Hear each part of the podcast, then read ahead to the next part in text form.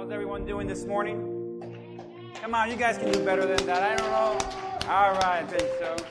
I don't know what type of week you have. I don't know what you're going through, but I know that today the Word of God is going to bless your life. You guys believe that today? All right. Well, you guys can have a seat. I'm going to no, stay. We're going to read the Word of God. You're right. Good job. Good job. And if you can fix my echo here, it's driving me nuts right now. And as we start, let's go to 2 Kings chapter 4, beginning at verse 1. As we continue the series, Bless This Mess. How many of you were blessed by last week's message? I know that it was an interesting one, but 2 Kings chapter 4, beginning at verse 1, is what the Word of God says. The wife of a man from the company of the prophets cried out to Elijah, Your servant, my husband, is dead. And you know that he revered the Lord. But now his creditors are coming to take my two boys as slaves. And Elijah replied to her, How can I help you? Tell me, what do you have in your house? Your servant has nothing Notice what she says. Your servant has nothing there at all, she said, except a little oil. Elijah said, Go around and ask your neighbors for empty jars. Don't ask for just a few. Then go inside and shut the door behind you and your sons and pour the oil into all the jars. And as she filled, she put one to the side.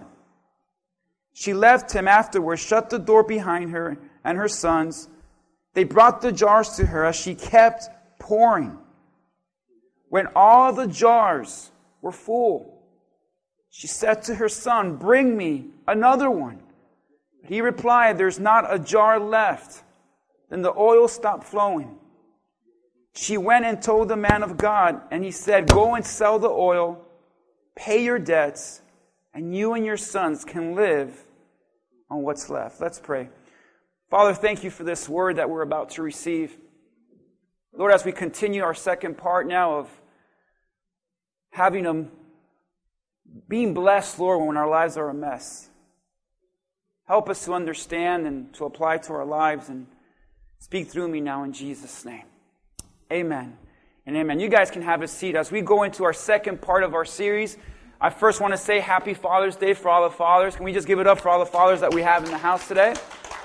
And you're probably thinking, well, you're going to preach for dad. I'm going to preach to dads, but I'm going to preach to everyone else as well, if you don't mind. Today's message, I titled, Do It Once and Keep Repeating. Let me say that one more time. Do it once and keep repeating. Say it one more time with me. Come on. Do it once and keep repeating. As we go into the second part of our series, bless this mess.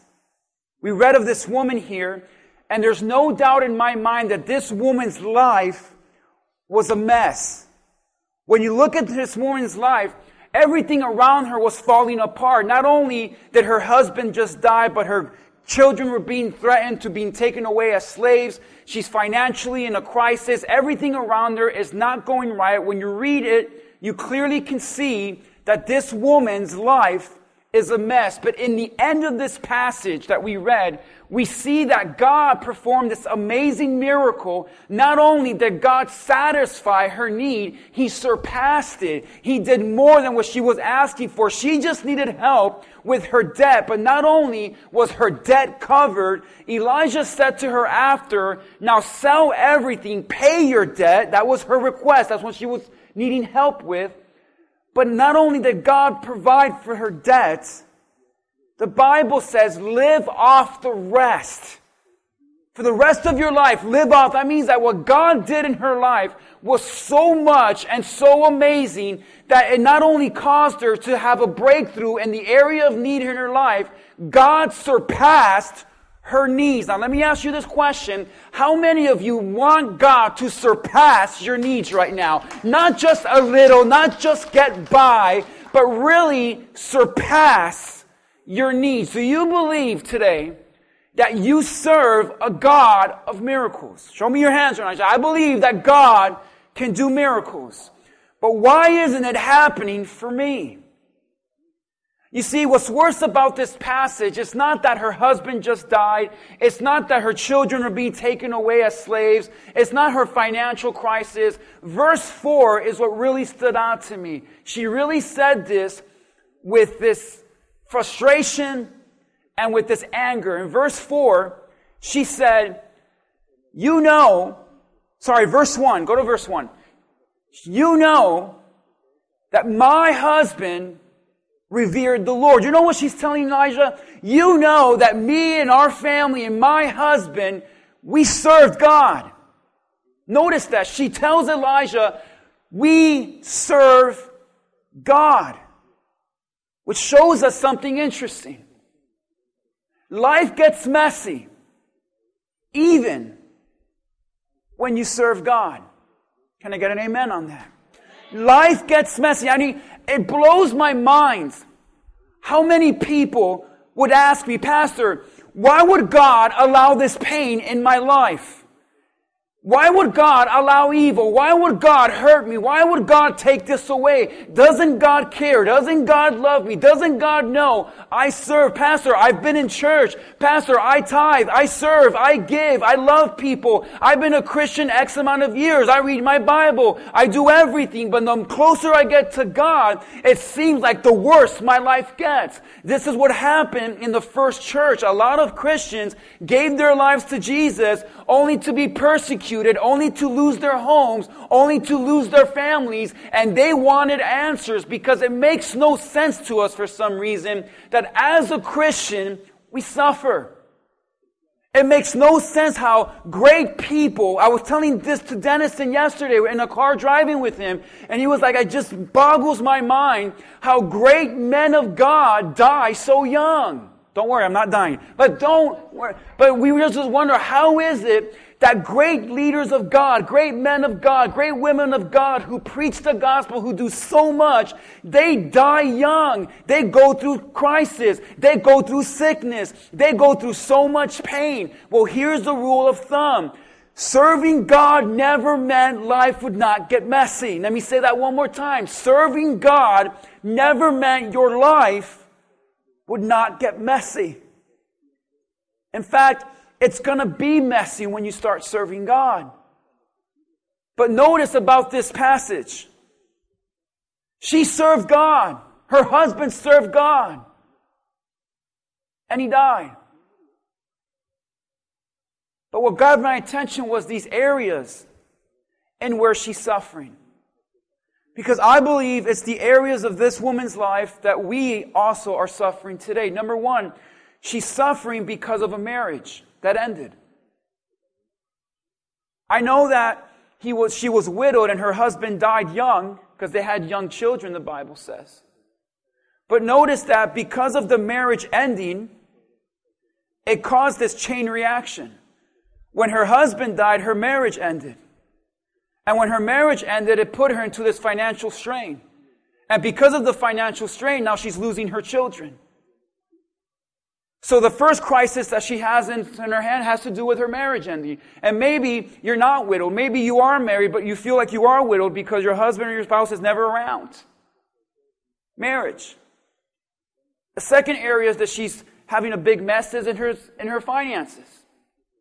She doesn't know what to pay, when to pay. She doesn't have caller ID like we used to, and we can see the creditors calling and we ignore it. But she doesn't understand. How am I going to pay my rent? How am I going to pay this bill? She's thinking that she's going to lose her children. So now she's in a financial mess. If there's anything we have today going on in a lot of people's lives, is not only the marriage that's in crisis and a mess right now in marriages. 62% of Christians divorced now. That's higher than just five years ago. Can we talk about this? Financially speaking, we're at an all time debt crisis. And the reason that people get divorced, main number, number one reason, what do you think it is? Money. Financial crisis. Notice the other area of her life that's struggling her children. She's afraid of losing her children. Do you know how many parents are afraid of losing their child? You're afraid of losing your child to pressure. You're afraid of losing your child to drugs. You're afraid of losing your child to this world. You're afraid that your child is going to get lost through bad friendships and bad choices. And how many parents are fighting for their children right now who are going through that stage of rebellion and making bad choices and their parents are praying and seeking answers because they feel like their child is going to grow up to make a mess of their lives. Notice that this woman not only has a crisis of a mess in her marriage, marriage and in her finances and with her children, but now she has this mess with God because she tells Elijah in a frustration tone, when you read it in the Hebrew, she literally tells him, we serve God. So now not only has the marriage and the finances and the kids become a mess, but because of all of this, it's now affecting her faith in God. Sometimes because of what we're going through, our faith suffers with God. And at this moment, this is one of those passages that we don't read and say, wow, clearly makes sense why God would take her husband away in such a young age. Uh, it makes perfect sense why she's losing her children. Sometimes God makes no sense, especially when life is messy especially when life is tense. How many of you are going through some tense things right now? Just show me your hands. Come on, tension. Life is tense. And you wonder why does God allow tension? I mean, I'm a Christian, pastor. Shouldn't I just have peace right now? Shouldn't I just be happy all the time? I mean, I'm a child of God. I, I, I should just have no problems at all. Tension. But see, through this mess that she's in, through the tension that she's going through, God would actually not only bless her, but God would make her faith stronger. And I don't know who I'm speaking to this morning. But maybe you're going through what you're going through because God wants to prove himself to you. And in order for God to prove himself to you, sometimes he has to let people die in your life. Sometimes he has to allow you to suffer some things. And she can't understand it at the moment. But the tension that she's going through is actually going to bless her beyond what she ever imagined. Why is it so important? Because women in that culture did not have businesses. They depended on their husband. But God said, I'm going to bless you so much, you're not going to need a man. You're going to start your own company so successful that you're going to be able to live off it the rest of your life. God was doing things unheard of in the life of this woman. Again, do you believe in a God of miracles? So do you believe that right now God can be putting you through some tension because He's getting ready to release you into an unspeakable blessing that's going to surpass anything you ever understood about God? See, you say, oh, I don't know about that because there's a lot of Christians today. We're losing our faith. Oh yeah, you believe in God. Yeah, you're saved. You love Jesus. But God He's more than what you think right now. Wants to do more in our lives. Don't limit God to just an hour on a Sunday morning. God wants to be so involved in your life that He allows tension to take place. And I thought about tension. You know, during this quarantine thing, I had to work out with these bands. I hate them. These demonic bands are the worst. But you know what's crazy? As I began to work out with these bands, I realized they're, they're no joke. They're, they're not easy. And as I began to do my reps, this body doesn't just happen, people. It takes work. Why are you laughing? but you know what's crazy?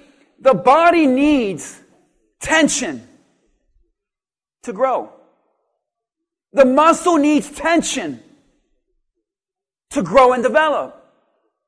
And as that muscle grows and develops and gets stronger, what used to be tense in the beginning now becomes easier. Are you following me? So God puts you through this real tense situation.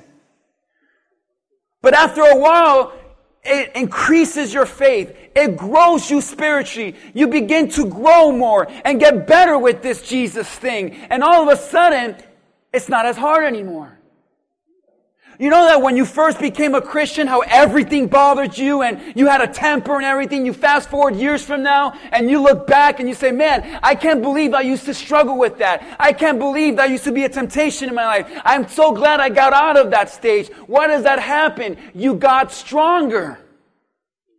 And as you get stronger, what used to be tense no longer makes you tense. You're going to fall in love with Jesus so much that the people you used to be able to say, I can't stand, and the people that used to ruin your week, you don't want to care what they do or think about you anymore. You start growing. God is putting this woman through tension to grow her faith. But then I started thinking, because I've heard this before. Yes, God puts tension and stress to grow you. But why is it that as Christians, when God puts us through tense situations, we actually get worse than better. And I figured out why. You guys want to know why? Because as I got my tension band and started working out, you know what's interesting? I have to do what's called repetitions. You know what that is? You got to keep doing it. It's not a one time thing. And the reason that so many Christians stay in messes is because you want to serve God by a one time basis. You think that, imagine, you would lift this once and have the body of your dreams. How many people would work out? Everyone. You mean I just gotta lift it once and everything falls apart and all the fat goes away and I get healthy and stronger. Yeah, just do it once. Sign me up. But you know why people don't do it? Because of repetition. You gotta keep doing it. You think you're gonna pray one time? And everything's going to be okay. Sometimes God says, keep praying. Well, I prayed for my friend and my loved ones to get saved. But it didn't work. It didn't happen because you got to do it through repetition. You think coming to church one time is going to change your life forever. No. You got to keep coming to church Sunday after Sunday, Wednesday after Wednesday. It's repetition. You think giving your tithe once is going to financially set you free. No, it takes repetition. It's a pattern. It's a habit you make. You think whether it's just going once. Can you imagine that people think that serving God God, just a one time basis, is going to do it all for me? It's repetition. You got to keep doing it. And what happens is, as you keep repeating it, it's going to get difficult. As you keep repeating this walk with God, it's going to hurt. But as you keep repeating it, it gets easier and it begins to change you. I wonder how many of us in our relationship with the Lord today, we really don't have repetition. It's not where you can say, I get up every morning and read the Bible every day. It's not a repeating thing. You're like, maybe I, I don't think the last time I did. I can't really think about when was the last time. Then you don't have repetition. I can't remember the last time I really prayed. It should be every day. Repetition. Church. Every Sunday. Bible study. Every Wednesday. Repeat. Repeat. Keep doing it. You're going to get stronger. It's going to get easier. What used to make you tense is not even going to be tense anymore. You're going to mature in the faith. You're going to really see God work in your life. But you know what happens? We don't want to fall into repetition. So we call it religion. We call it radical, extreme. But you can never see the blessing and the miracle of God until this becomes repetition to you. Commitment is repetition. She went from being a mess to blessed only after she did these three things.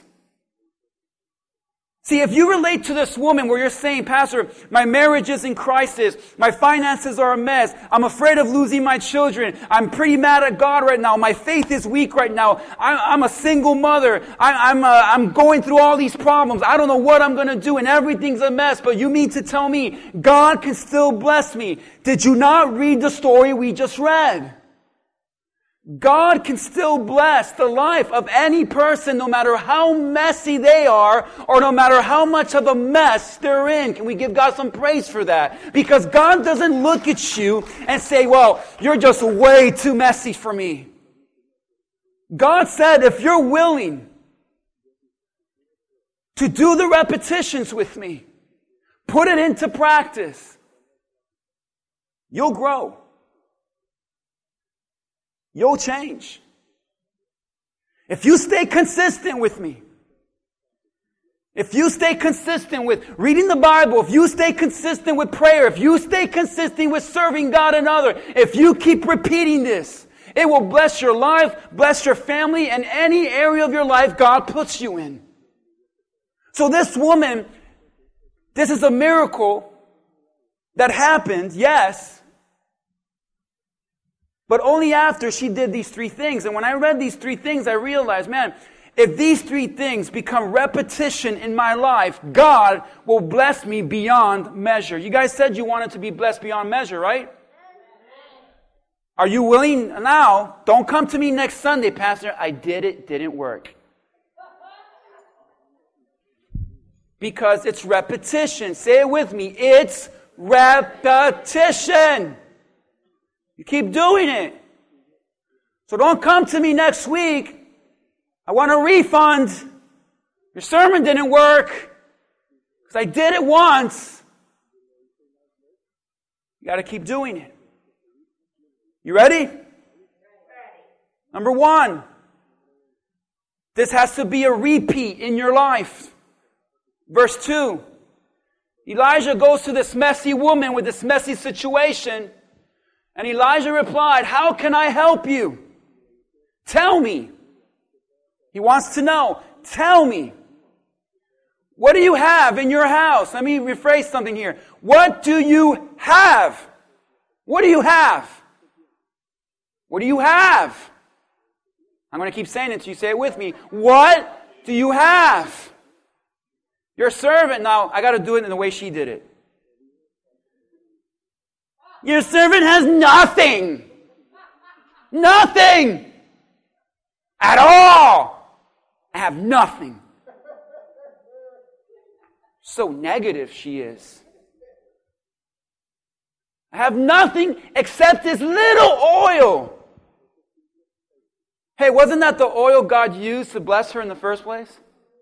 You know that very thing that you've taken for granted and it's not good enough, God is actually going to use to bless your life, but He can't bless you yet because you treat it like it's worthless. You know what's wrong with our culture today? We're like her. Our focus is on the nothing. What don't you have? What haven't you accomplished? What hasn't happened for you? And you forget everything else you have. Elijah said, what do you, focus, girl, what do you have? I have nothing. Where, where did her mind go to? What was the first thing she mentioned? The nothing. The nothing. You're focused on the, what I haven't done, what I don't have, what I haven't accomplished. The blessing's right in front of you. The oil was right in front of her, but she's so focused on what she doesn't have, she has neglected what she does have. We get this way in life. We get this way about our situation. You focus on what you don't have. I can focus right now on these empty chairs, or I can focus on you. You know that. You can focus on all the wrong your partner has done, all the wrong your spouse has done, all your friends, whatever. Oh, I can't believe they haven't done this. I haven't done, I can't believe they did this. I don't like what they did. And what have they done for you? It's so easy to get caught up in what someone hasn't done that you forget what they have done. This is why as pastors we burn out. Because I give my life for you, my time for you, my commitment for you. My family does too. We're there constantly, and constantly, and constantly. We mess up one time and you cut my throat. It's over. I'm leaving. That's it. You forget all the other times. I've been there, but one time I'm late. You don't love me.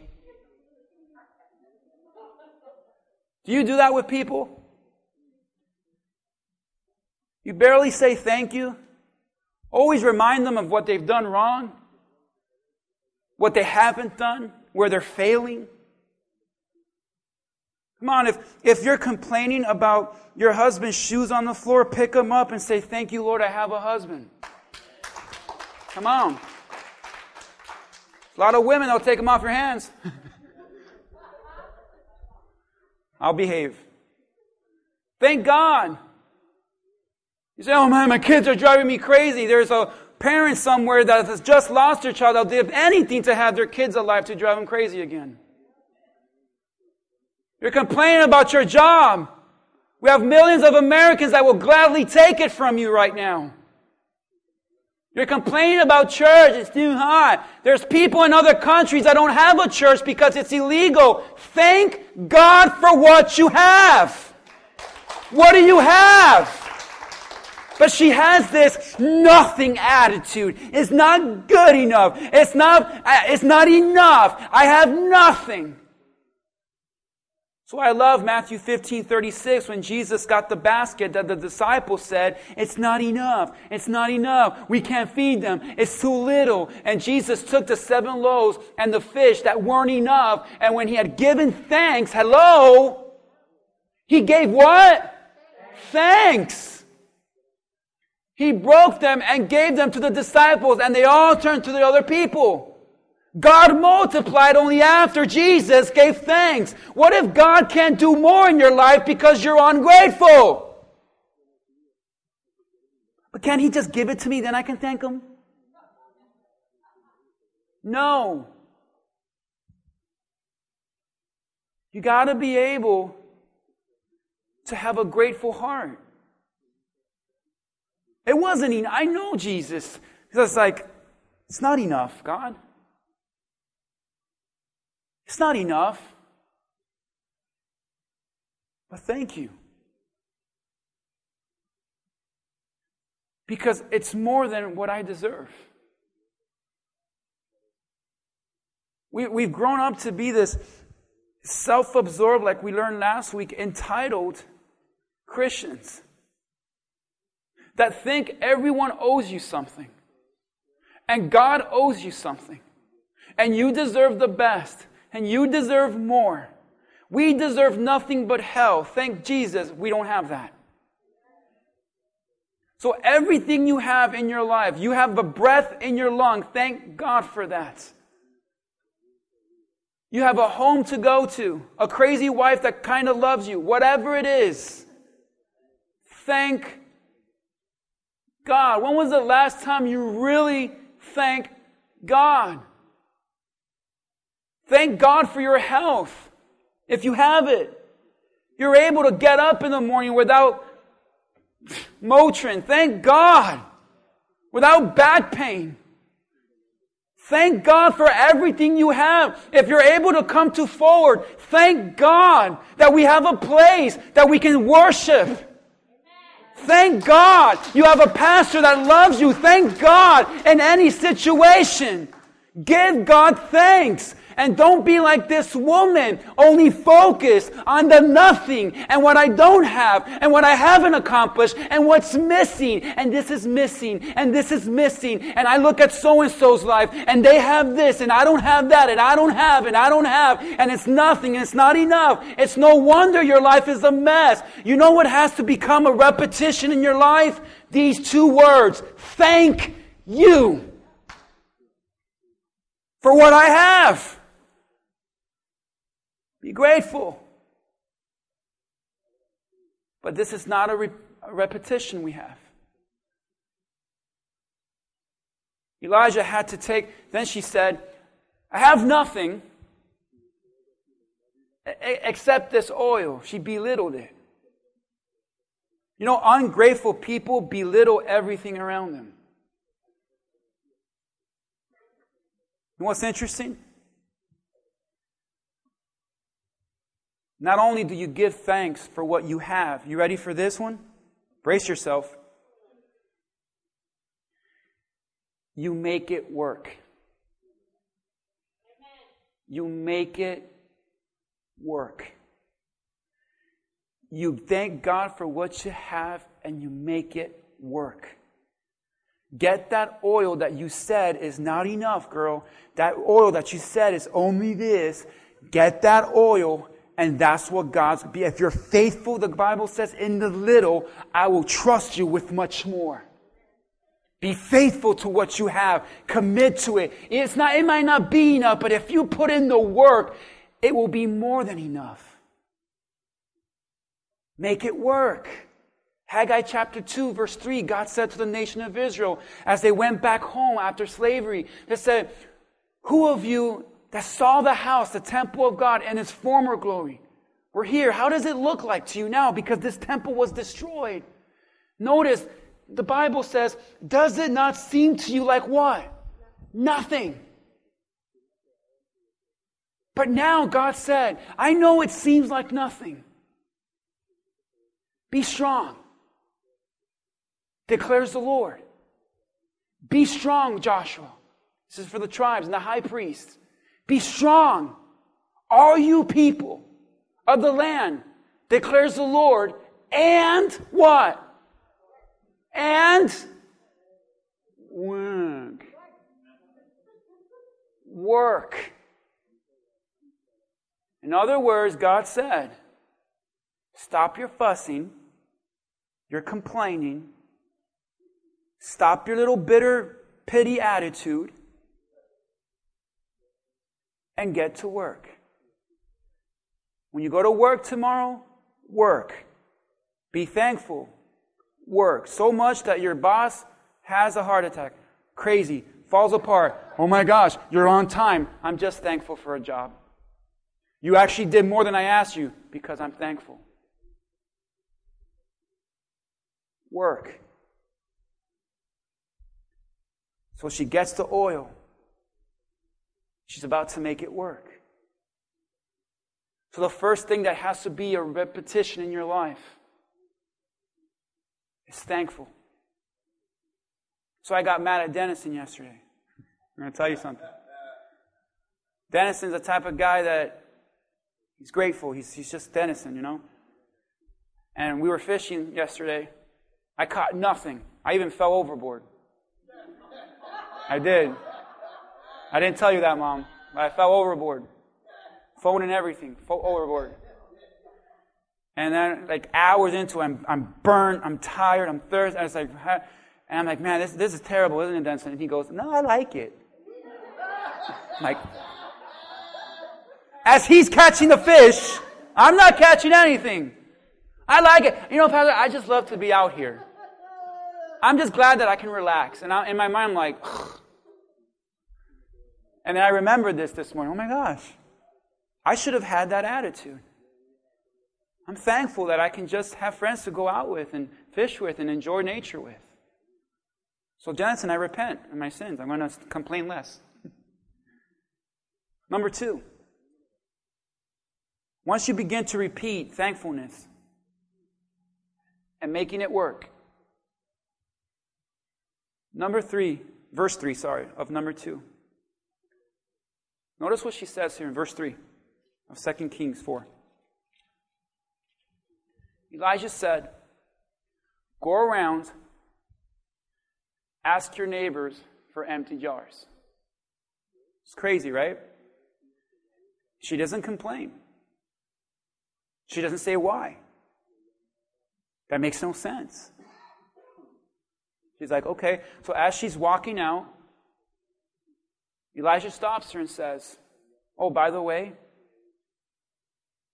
don't ask for just a few. You know why this is so important? Because Elijah's saying, God's getting ready to do something so big, you better be prepared for it. The second thing that has to be repetition to get out of the mess in your life. You ready? Increase the level of your asking. Sometimes we're either of a lack of faith, I don't know what's going on with us, but we serve a big God who does big things and we ask for small things. And sometimes we don't ask God because we think He's not going to do it. Sometimes we don't ask God because we think we don't deserve it. But you serve a God that nothing is impossible. You serve a God that can do anything by his own strength and his own wisdom and power. Notice Elijah says, you, you have to ask, and she had no problem with asking, but Elijah specifically told her, do not ask for just a few. Let me make this clear. Your faith and expectations of God should never be determined by your circumstances. You don't just ask God if it makes sense. You ask God when it makes no sense. I don't care how long someone has not been unsaved in your life for years and you've been praying for years and asking God to save them and you're thinking, well, it's been too long. I don't think God's going to do it. You keep on asking. Ask God and increase the level of your asking. Because Ephesians 3:20 says that God is able. He's able to do far more. Now to him who can do far more, immeasurably more than all that we want, Ask. Or even imagine. According to his power that is at work within us. God says, according to my power, I can do more than what you're able to ask. You know why God also threw the word imagine there? Because anyone could have an imagination. From the poorest of people, they can imagine themselves happy. They can imagine themselves blessed. They can see their families saved. They can see their families in church. If you can see it, ask God. What's the worst thing that could happen? He says no. James 4 2 3, scariest verse in the Bible. One of them. I should do a series on the scariest verses in the Bible. You want something, you don't get it. That's what happens to us. Why we don't ask? Because I want it, but I don't get it. So you kill and you covet. You hate people because they have what you want. But you cannot have what you want. So you fight, you quarrel, you strive. You don't have because you don't what? You don't ask God. You don't have because you don't ask. God tells this woman, go and ask, but don't just ask for a little. That's why I love Peter, because Peter was the craziest disciple in the bunch. And he sees Jesus walking on water. He doesn't care about the storm. He doesn't care about the impossibility. He asked Jesus, if it's you, allow me to walk to you. What a question. He asked Jesus if he could walk on water. Does that make any sense? No. And that's what I want your prayers to look like. I want us to pray prayers that make no sense. But you ask because you know the God that you serve and that nothing is impossible for Him. Hannah had no children. She was complaining all the time. I want a child. I want a child. And everyone around her was popping babies left and right. And she couldn't even do it once. And she got so frustrated. She began to cry. She got depressed. She stopped eating. Then she went alone and got with God. And she said, Lord, I just want a child. She asked God and God said, okay, I'll give you more than one. I was just waiting for you to ask. Your faith and expectation of God shall always surpass your circumstances. That's why I love Matthew 9, 27 through 28. You see these blind men. And Jesus went on from there. Two blind men followed him, calling out, Have mercy on us. They asked Jesus for mercy. Son of David, because these men believed they were born blind because of their sin. So they looked at Jesus. They didn't look at him, they're blind, but they heard of him and said, Have mercy on us. They just asked. Everyone else, oh, be quiet. To stop asking him. You, look, you sound ridiculous right now. When he got indoors, a blind man came to him. And then he asked them, Do you believe? that I'm able? You, because sometimes we ask God for something that deep down inside we don't have the faith that He can do. Do you believe? And they said yes. And Jesus healed them. You know what they said to Jesus? Yes. Not, do you believe? Maybe. Do you believe? I think so. Do you believe? Yeah, but I sometimes I doubt it. Do you believe? I'm just not sure. No. They said, yes. I don't care how long I've been blind. I don't care how long I've had this problem. I don't care what anyone else tells me. They all tell me to be quiet. They all tell me to stop asking. They all tell me to stop believing. But I say yes to God because I believe in the power of what the Lord says He can do. Anything. So I ask. I ask. Because the answer is yes. Do you believe God is able to? You say yes. We need more Christians in the churches today to say yes to God. You can do all things. And He healed them. So not only do we have to repeat thankfulness, and making it work with what we have. We need to make a, re- a repetition of asking God for the impossible. What if he says no? Okay. He says no. But what if God says you don't have it because you haven't asked me yet? The last thing you need to make a, this is going to be a tough one. Should I, should I do it? All right. Number four. This is the part I left it last. Because right now you're all feeling good right now, right? You're like, yeah, yes. Yes, God. I'm going to make it work. I'm going to be thankful. Yes, Lord. I'm going to ask you for the impossible. Then number three, I say this, and you go, Ah, too good to be true. Number four. This was a command that God gave this woman. Verse 4. Go inside. Shut the door behind you. Shut the door. That caught me. Shut the door. You know why this grabbed my attention? Because throughout the Bible, before God did a miracle in someone's life, He told them, close the door behind you. And I always wondered why. Jesus went to the, the little girl that was dead in her house. Jesus got everyone else out and told the parents, shut the door. Throughout the Bible, God would often mention doors. Shut the door, close the doors. Number three, shut the door. Get rid of all interruptions that are interrupting you and God. Number three, make it a habit, repetition to get alone, really alone with God.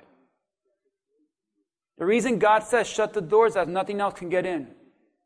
How many times do you try to read the Bible and things just creep up on you? All of a sudden, your kids are hungry? Really? Is that a coincidence? All of a sudden, the phone rings. All of a sudden, things start happening. The world falls apart the minute you say, I'm going to spend time alone with God. But we have to make it a habit to shut the door. See, some of us, we stay in a mess in our lives because we allow ourselves to be interrupted all the time and distracted all the time by things around us from God.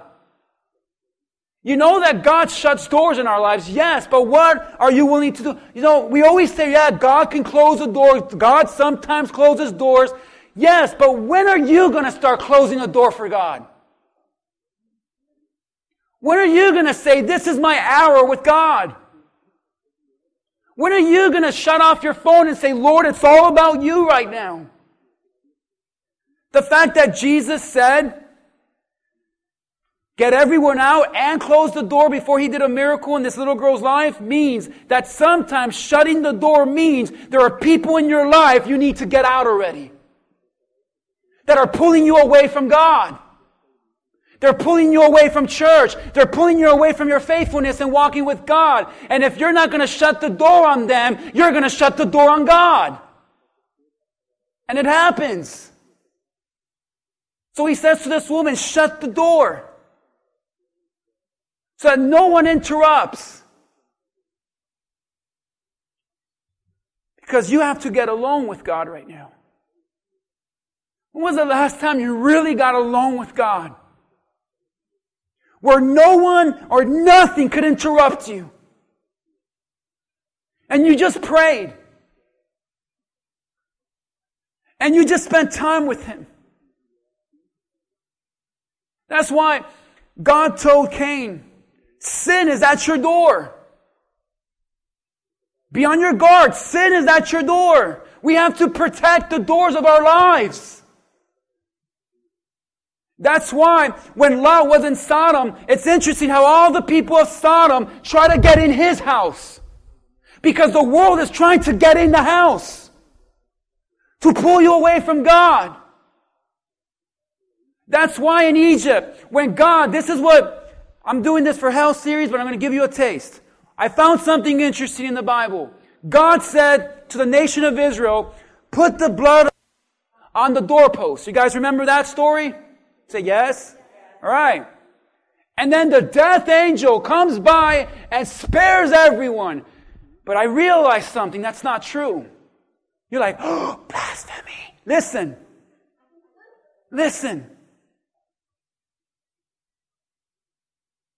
Wait for next week. It's going to be awesome. No, listen. God said to them, Put the lamb's blood on the doorpost. Go inside and shut the door. You know why? We always say, oh, the lambs represents the blood of Jesus, and because of him we've escaped death. That's true.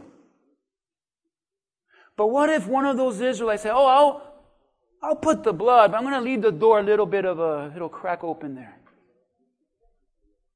You know why this is so valuable? Because we have so many Christians that have the blood of Jesus in their life, but the devil's ruining their lives. There are so many Christians. You're on your way to heaven. You've escaped death. You've come to life. I get it.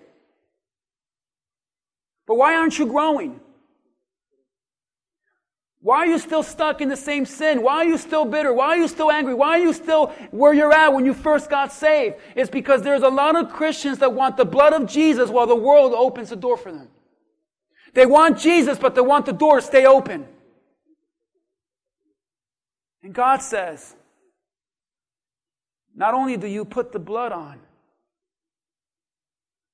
you shut the door because there's things that need to stay out.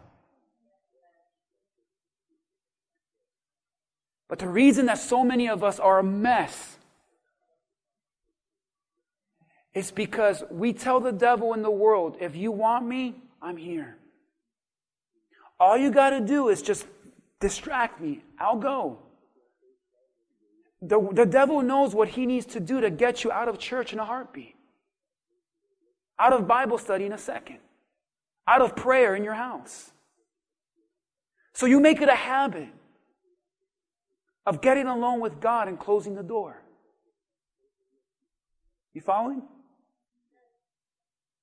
Because as we close here, this woman got her miracle because she stopped complaining about what she did not have. And she got what she did have and made it work. What if God can do so much more in your life when you stop complaining? Be grateful and work with what you have. God did this amazing miracle in her life because she did not just ask for a few. She asked for a lot in preparation for what God was going to do. What if you would increase the level of your asking? Because you have increased the faith in your God. And she got her miracle because in the end she shut the door and said, God, it's just you and me now. See, God wants to be alone with you. God wants you, but He has to fight through all these distractions and people and hobbies and everything to get to you. It's no longer it's no wonder you just stay a mess.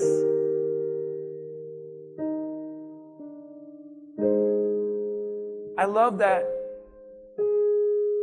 this woman got her miracle because she did these three things. And I said, what if these three things become repetitive in my life?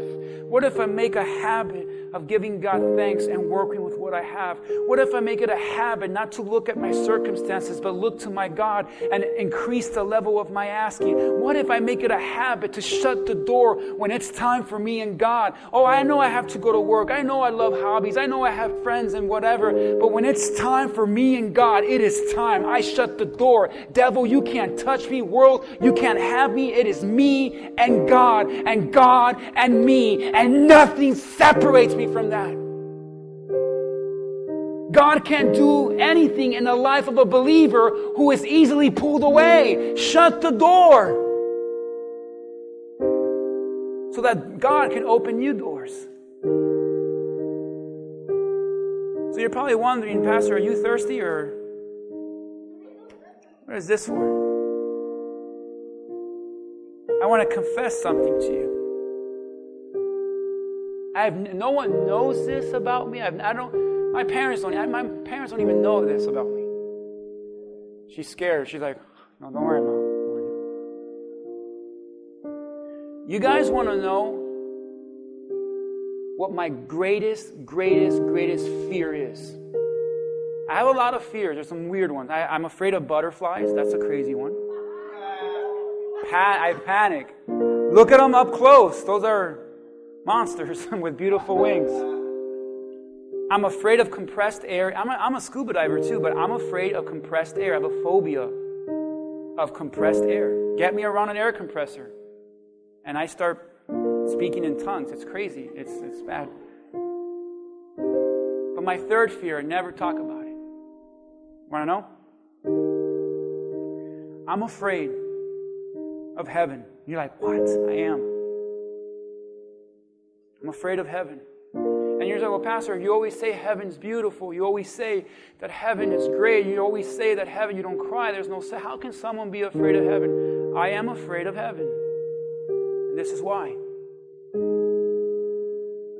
Because the Bible says that on that day, God's going to get all the believers together and reward us according to what we did on earth. And what I'm afraid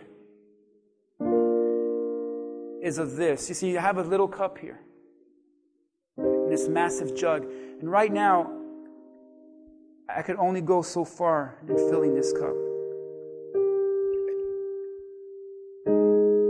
And this is my greatest fear with God. That I get to heaven and I look back on my life on earth and I realize that I got this from God when I could have had more. Get it? That God says, David, I would have given you so much more. But while on earth, this is the type of faith you had for me. And if you would have just been more faithful and more obedient, all of this could have been yours. I could have blessed you, but I can't. Because notice what Jesus told the blind man. According to your faith, it will be done. So if my faith is small, why would God do big things in my life? If I, I know I serve a big God, I know I believe in a big God, but if my faith is small, God says, I can only fill you according to your level of faith. And I don't want to die and get to heaven and look back and realize I'm grateful for this, God, but I can't believe I missed out on so much more. If I would have had just a little bit more faith. And Elijah tells this woman, don't collect a few. And I want to close with this powerful statement. The reason that so many Christians stay a mess in this earth it's not only because we live our lives with small, pathetic faith in a big God.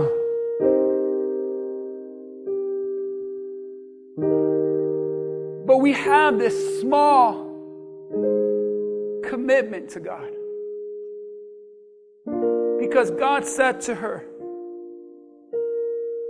Go and collect, but don't collect a few. What if she would have collected just a few? God could not have surpassed her needs. So, what happens to us today is not only are we in a mess because our faith is small, we're in a mess in this life because our obedience to God is small. We want God to do big things while we give Him little commitment. We want God to do more, but I'm going to give you little. And God, I want more blessings, but I'm going to give you less time. And God, I want more miracles, but I'm going to give you less devotion. And God, I want more of your power and influence in my life, but, but I'm just going to give you a little bit. But I'm expecting a lot, God. Does it make sense to expect a lot from God when we give Him so little? Just a little Sunday, that's it. A little Sundays, that's it. That's all it takes. Just a little bit of a scripture, just a little bit of a prayer when you have time, when you're ready, when it's convenient. Just a little, just a little. Then you sit back and say, Why doesn't God do more in my life? You receive this word today. With every head bowed, every eye closed today, I want to pray for you. I want you to think about the mess that you're in right now. I don't know who you are. I don't know what you're going through, but you're saying, Pastor, I'm a mess. It's okay. God loves messes. They turn into the greatest miracles. And you could be a miracle right now in the, we're in the making. But when are you going to make it a repetition to be grateful and work with what you have? When are you going to make it a repetition to increase the level of your faith in asking? When are you going to make it a repetition to close the doors of distractions in your life? Because I believe God has more for your life, but you'll never see it or experience it if you stay in that small minded faith and small minded commitment and obedience to God. And I know that there's people here that need miracles in their life. So start giving God more, not just a few. Father, I thank you for this word today. For all the people that are in a mess right now, whether it's financial, in their marriage, with your children, with you. You could do so much more. So, Father, forgive us for being ungrateful. Forgive us, Lord, for not being faithful with what we have. Forgive us, God, because we know we serve a big God, but when we ask things, Lord, we only ask according to what our circumstances allow. But I pray that our level of our asking begin to increase as we realize, Lord, the power that you have over everything. that we begin to ask for the impossible because we serve a God of the supernatural. And Father, for all the people who need to start shutting doors, who are distracted and pulled away, Father, bring them back. They might not even be here right now because the doors were open. Bring them back. Break them if you have to. Bring them back. And Father, give us everything we have waiting for us according to our faithfulness. As you bless the mess of our lives. In Jesus' name. Amen. And amen. Give God some praise today if you guys were blessed with that word today.